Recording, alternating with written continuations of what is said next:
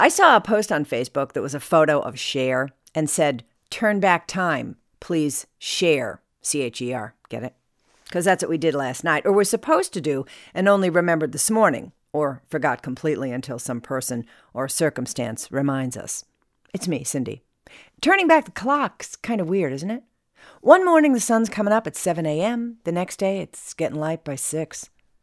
Like magic, only dark magic, 'cause one day the sun's up till about 5.30 and the next day, well, you know, plunged into the black of night.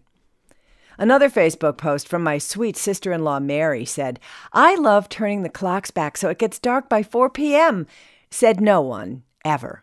I completely agree. But on the bright side, get it? Bright side? It does give us something fresh and new to gripe about and provides us, at least some of us, like Mary and me, with the great challenge of coping with living more of our day in darkness. Here's the perspective I try to hold on to. In Scandinavian countries, way north, or way south, they go through months of mostly darkness, and at least we don't have to grapple with that. On the other hand, residents of Sweden will average about six hours of daylight through the winter. Farther north, even less, and get this in Barrow, the northernmost town in Alaska, they don't see the sun for 67 days in the winter.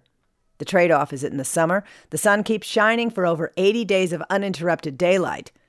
You won't see me moving to Barrow anytime soon. You can file that under fun facts to share. Here's another fun fact I was just reading about.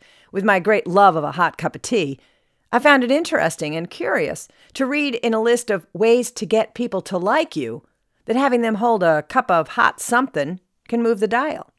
Now, first, I have to say it does seem rather manipulative to have to study things you can do, as though you, with all your charm, that just wouldn't happen. But if you need extra tools to sway someone, studies back the fact that handing somebody a cup of tea, coffee, hot chocolate will make them like you more. It's kind of weird, right? I get maybe it would make them feel more cozy, welcome, comforted, but like you? Well, then I think if anybody handed me a piece of cake, I'd probably like them, so maybe it's worth considering. I don't think this one is worth considering. The list also included speak in a higher pitch voice. This was apparently proven, air quotes around proven, from a study that had people listen to different voices say hello and then rated the perceived qualities of that person. Really? Hello. Hello. Hello. Hello. Hello. Hello. Anyway, I think we can agree to toss that idea, unless, of course, you're Mickey Mouse. This one seems a little consciously manipulative. Mimic the person you're with. If they cross their arms, cross your arms. If they lean forward, lean forward. If they squish up their face, squish up your face. Psychologically, it appears mirroring, you know, copying body language, gestures, facial expressions, makes that other person like you more. Maybe subconsciously, they get the feeling you two have so much in common. There's also letting the other person talk about themselves. Ask questions, let them answer. Not only are you being a good listener, and who doesn't like a good listener, but the other person will feel that you're interested, and maybe it even translates to them feeling more valued and appreciated and feeling better about themselves. And since you help that happen, well, why wouldn't they like you? The truth is, this is a good thing to do, even if you're not trying to get them to like you. The way I see it, not everybody's going to like you, or maybe that's just not everybody's going to like me. I've learned to live with it. But everybody has an interesting story if you take a couple of minutes. And it's worth asking the questions to hear what they've experienced. Like good books, it gives us a glimpse into lives that may be similar or very different from our own. Even stories related to turning the clock back. Here's one of mine. I remember back to the brief period of time that I was working weekend overnights at a radio station. Bad enough, I was completely alone in a deserted building with a lot of empty desks and chairs as though I was the sole survivor of some sort of apocalypse. But then at one o'clock, when I should have only had four more hours to bear before I could escape, I had to turn back the clock. I had to do that midnight hour over again, facing five more hours. I do believe that was the night that I had the full force realization that working weekend overnights was not for me. For that matter, it's also when I realized maybe working on the air wasn't for me. But for the record, I'd like to thank Bob Buckman for giving me the chance to come to that realization it's not like you get to queue up a bunch of music you really loved and listen to it through it's usually a pretty sweet sound system.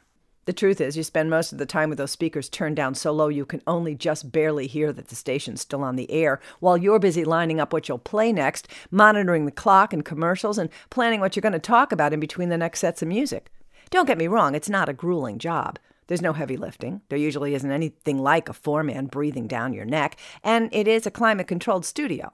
That said, it's usually colder than you'd have at home, but wearing a coat while you work isn't the worst imposition. It was years later I got invited back to work on the air. This one, thanks very much to Bill Edwards. This time it was mornings. I could do mornings. And while the station's pretty much empty at the start of the shift, you have co hosts, and all those empty desks and chairs are pretty much filled in by the time you leave for the day. What's interesting and relates back to time is that when I would meet people, almost 99% of the time, the first thing they'd want to know is them. Oh, you work mornings? What time do you get up? Me. Uh, about 3:15. Them. Oh my god, that must be hard. Or how do you do it? For the record, it was hard every single day. And even harder mornings after I'd gone all gutsy and adventurous the night before going to a show or a concert or out to see friends, but mostly I was in bed and sleeping hard by 8:30.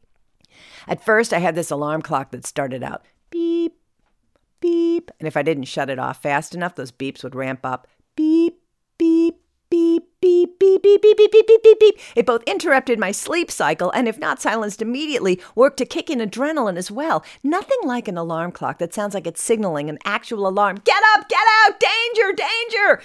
There is an alarm called the Sonic Bomb. Not only has a powerful, extra loud alarm that sounds like, can you guess, a bomb going off, but it has built in pulsating lights. And if that's not enough to get you out of bed, there's a powerful 12 volt bed shaker that you put underneath your mattress or pillow to be shaken awake. Too intense? How about the Ramos, an alarm that keeps on ringing until you get your phone, open the app, and shut the alarm off? The guy who came up with this says it's designed to be really annoying and really forceful if you don't do what it says. You can even program the app to make you exercise first, like having to do 10 jumping jacks before it'll signal the alarm to shut off. Yeah, like anybody, it's going to do that. But if you like the idea of having a little exercise to kick off your day and turn off the alarm, how about the clocky runaway alarm, which scoots around the house? I imagine something like a Roomba, only it's not cleaning on its way, and you have to find it to shut it off. yeah, Clocky, where are you? But if you don't want to go through that early morning chaos every day, you can train yourself to wake up with the Pavlok not Pavlov, like the guy with the dog, but close enough, shock clock that trains your brain to learn when it's really time to wake up because you know a zap is coming. Oh my God. Really? So you wake up in advance, so they say. The product description says you wake up alert, I say panicked, and ready to turn it off. And if you don't learn quickly enough or you really want to drive that lesson home, there's a multi zap mode. Really? You're going to sign up for that? They say it's going to guarantee you wake up. The description also provides the comforting most shocking alarm clock users almost never get shocked. Good to know. I don't want to be shocked or stunned or hear bombs or have the bed rattle or have to chase that little stinker around the room to make it stop. I want to be gently nudged awake like my mom used to do when I was little. Honey, it's time to wake up. Not that that wasn't also annoying. No offense, Mom, and I wasn't offended when I felt the same disdain from my daughters as I repeated the family tradition. Nobody wants to or likes to wake up before they're ready. That's why the best alarm clock in the entire world is the official light therapy product of the National Sleep Foundation. There's an endorsement that should tell you something. It's the Philips wake up light, which very gradually begins to glow like 30 minutes before the alarm time. So your brain can start getting the subtle message that morning is coming. Clever, right? And you can set the timer to trigger radio or nature sounds. I opted for the birds tweeting, for the gentlest nudge into wakefulness that I could find. Of course, on weekends, that meant that as soon as the real birds started singing outside the window, I was waking up. But it was a small price to pay not to be jarred awake with a bolt of adrenaline. So maybe now with the clocks turned back, it could be a little easier to wake up. For those of you who actually like it and cheer that we're getting that extra hour, I'd like to remind you it's just one hour, one day, and we're going to have months ahead to face long, dark evenings. But I'm going to look on the bright side of it getting darker. I looked online for the bright side. I looked at the bright side of standard daylight time. I found nothing. But I did come upon this little gem of advice. You can, if you want to invest the money, buy a natural spectrum energy lamp. But if you don't want to spend any money and you just want to get some help sidestepping the seasonal blues, get outside in the sunshine for 15, 20 minutes a day. It's all about hormones in your brain, but suffice to say, it's good for you. And since you and the family are going to spend more time indoors, presumably together, you could do family nights, playing board games, movies, maybe give each person turns picking what the activity would be. Wait, what about playing hide and go seek?